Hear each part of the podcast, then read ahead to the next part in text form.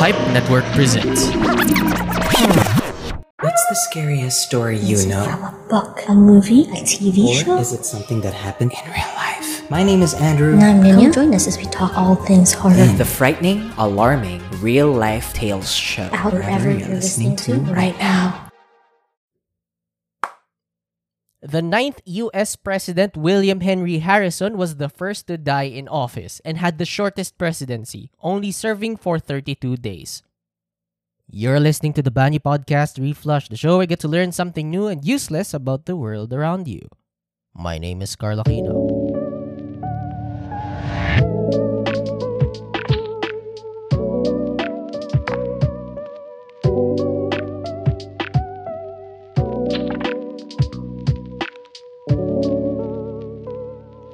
For today's episode, episode 94, we are going to be talking about world leaders, specifically sa United States. Now, alam naman natin, as of this recording, they have had 45 presidents.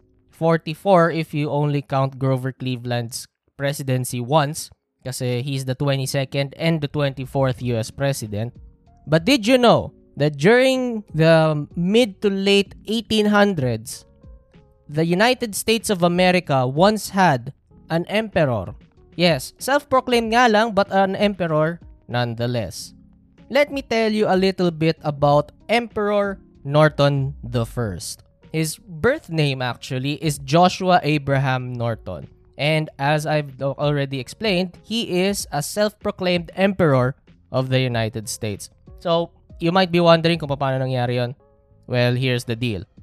Joshua Norton wasn't born in the United States. In fact, he was born in England noong February 4, 1818. Now, this date is highly debatable kasi a lot of sources have done their researches on their own. And yung iba sinasabing Feb 4 nga yung birth date niya. Yung iba, it's a later year or it's a later date.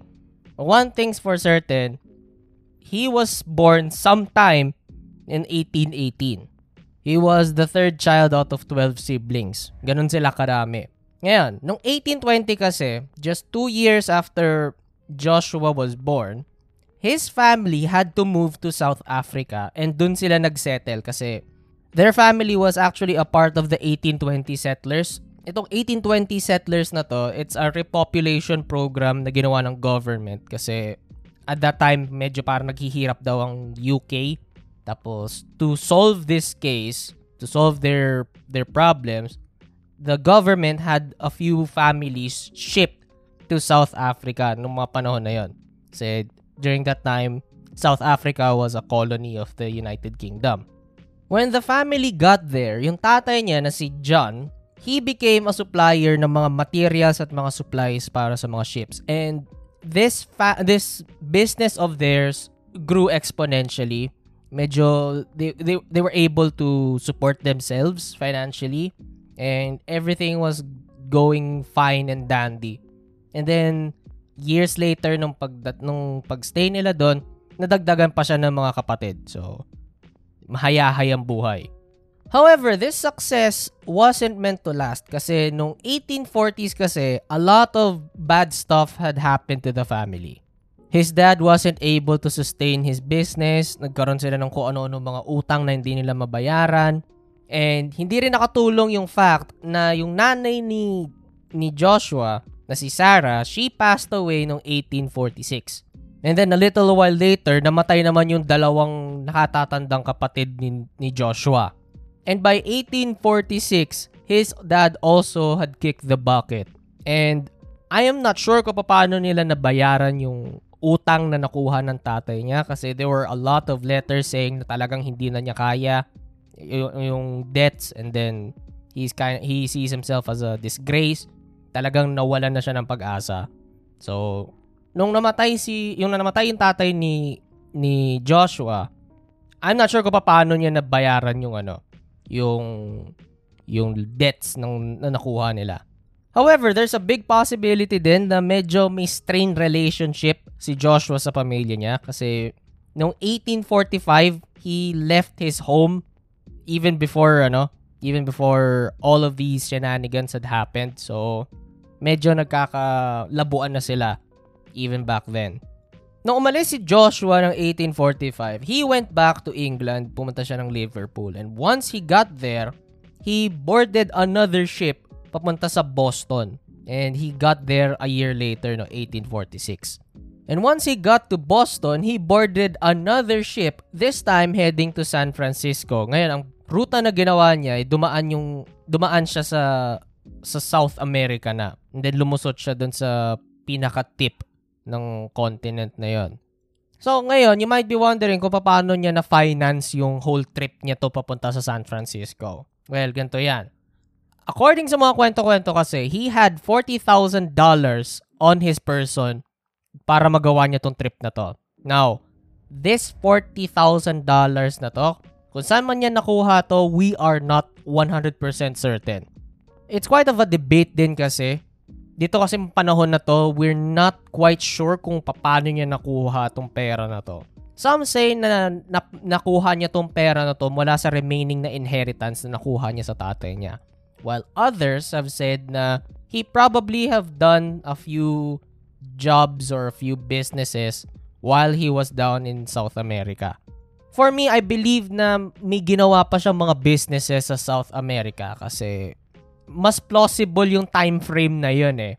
And there's also the fact kasi na nakarating siya ng San Francisco noong November 5, 1849 na. So I'm under the assumption na he did some jobs or business dealings sa South America bago niya pinagpatuloy yung journey niya papunta sa San Francisco. But one thing is certain, nung nakarating siya ng San Francisco, California kasi, he immediately established his own company called the Joshua Norton and Company. From what I can tell, originally, this company focused their work on real estate pero later on, nag-switch sila sa distribution. And in just three years daw, Joshua Norton was already successful in his businesses and he was a member of the upper crust of society. He was ungodly rich. He was a member of a lot of exclusive clubs. Nakikit, natutulog siya sa mga high-end mo- hotels. He's always eating at fancy schmancy restaurants. He knows a lot of people, the higher higher echelons of society, all that jazz. Unfortunately, this success of his didn't last long. Kung gaano kabilis yung success niya, ganun din kabilis ang naging downfall niya. Na nangyari kasi, it was late 1852, early 1853. Bumili kasi siya ng isang malaking malaking shipment ng bigas mula sa Peru.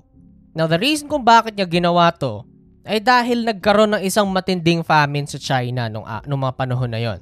And he was hoping na pag binenta niya tong bigas na to mula sa Peru, yayaman siya kasi makakakuha siya ng matinding markup. It got so bad that the price of rice actually soared by up to 900%.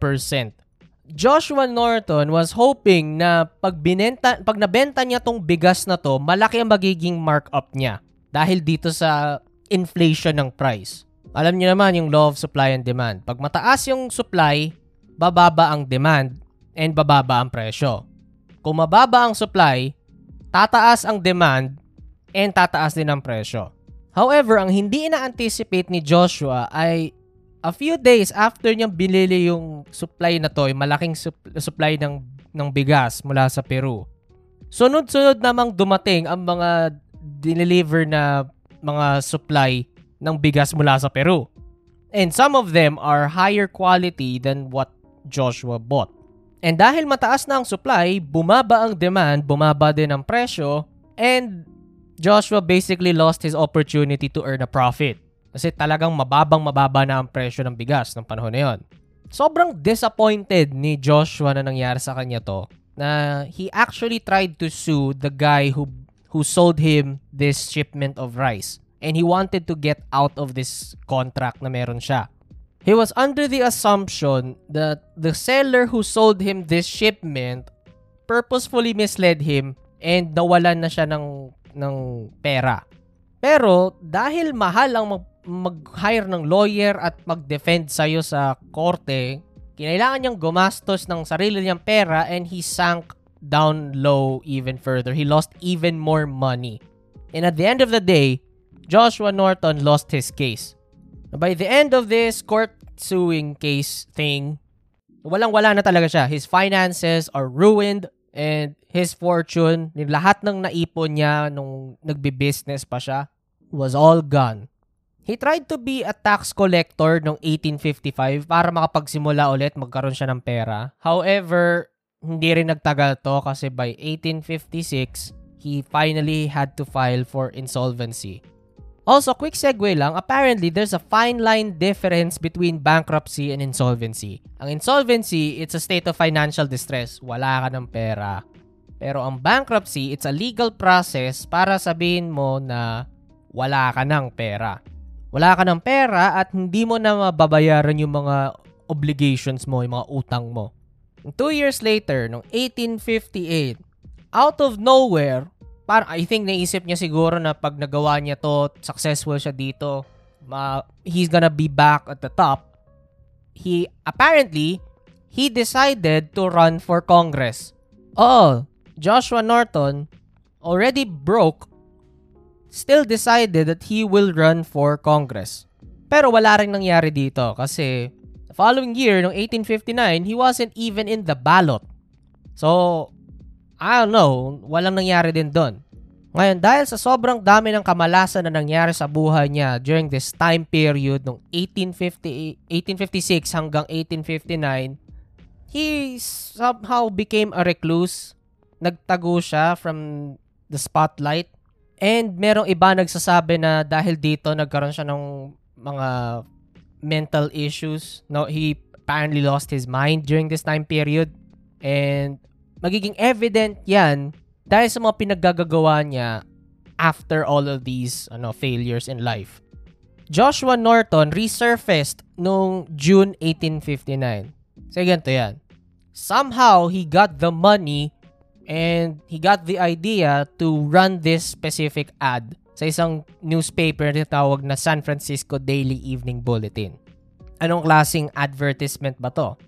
Well, apparently, this ad is a manifesto tungkol sa mga national crises na napapansin ni ni Joshua Norton na nangyayari. And he proposed a few examples kung ano yung dapat gawin para ma-resolve daw to. And just two months later, he returned to the San Francisco Daily Evening Bulletin and posted up a new advertisement. Anong advertisement to? Apparently, this advertisement is a declaration, a proclamation that Joshua Norton is now the Emperor of the United States of America. And he had christened himself Emperor Norton the First. It happened noong September 17, 1859. And dito rin sa same na advertisement nito, he wanted the attention of the US Congress, yung mga representatives ng iba't ibang mga states ng United States, and he wanted to call them for a meeting dun sa sa musical hall ng San Francisco na mangyayari daw sa February 1 of the following year. Para saan to? Apparently, the Emperor of the United States wanted to discuss changes na gusto niyang mangyari dito sa mga batas ng bansang to. Of course, nobody fucking came. However, dahil sobrang amused ng newspaper na to, that they decided that, you know what, fuck it, let's do this just for shits and giggles. Fuck it, ito, you have an advertisement, your highness. Here you go. And then after that, Emperor Norton walked around San Francisco as if he actually ruled and owned the place. And my guy, this man had drip kasi he began wearing this military style uniform. He had a sword in his, ano, sword in his person and a walking stick. Minsan meron siyang payong. And ito yung suot-suot niya on a daily basis while he's patrolling and roaming around his kingdom his Empire of San Francisco.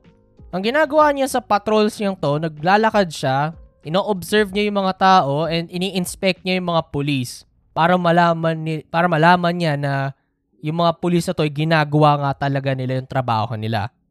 Ngayon, sigurado ako na pag may isang lalaki na nagsasabi na, Oy, ako ang emperor ng Pilipinas and nakita mo siya naglalakad sa kalsada, you would think na parang ay baliw lang to, wag na natin pansinin, isang nuisance lang siya. No, not San Francisco during the 1860s. Kasi instead of doing all of that, for some reason, San Francisco citizens decided that they will just run along with this antics of this this random individual. Oh, they treated him like fucking royalty and gave him the royal treatment and the celebrity status that he deserves. Ganito yung nangyari. Emperor Norton was allowed to eat at restaurants for free as a guest of the owner. He quote-unquote collected taxes from passers-by na parang gustong suportahan siya sa kanyang endeavors. He also had free access to public transportation. He doesn't have to pay jack shit if he ever needs to ride the bus. And then later on, some dolls were actually made in his own image tapos binibenta sa mga bata. He was that popular during that time period.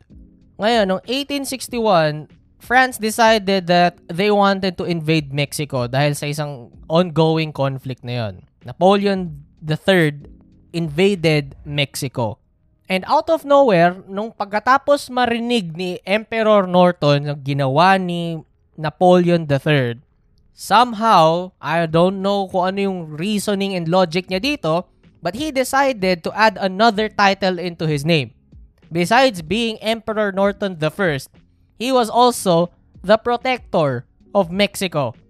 And I swear, I am 100% sure that Emperor Norton has never once set foot in Mexico.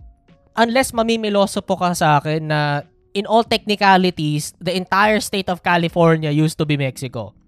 To that I say, fuck you. Ngayon, nagtataka na siguro kung paano nga ba talaga namamalakad tong si Emperor Norton. How was his quote-unquote reign? Ano nangyari doon? Ganito yan. Obviously, wala talaga siyang power at all sa society. Kung ano man yung pinagsasasabi niya, it's either bullshit lang yon o hindi masyadong pinapansin. However, that didn't stop him from making all of these rules and proclamations. Usually through advertisements sa newspapers para mabasa ng mga constituents niya. Here are a few examples of the rules and shit that he had to start. Magandang example na dito ay for some reason, he managed to garner up enough money to print his own money.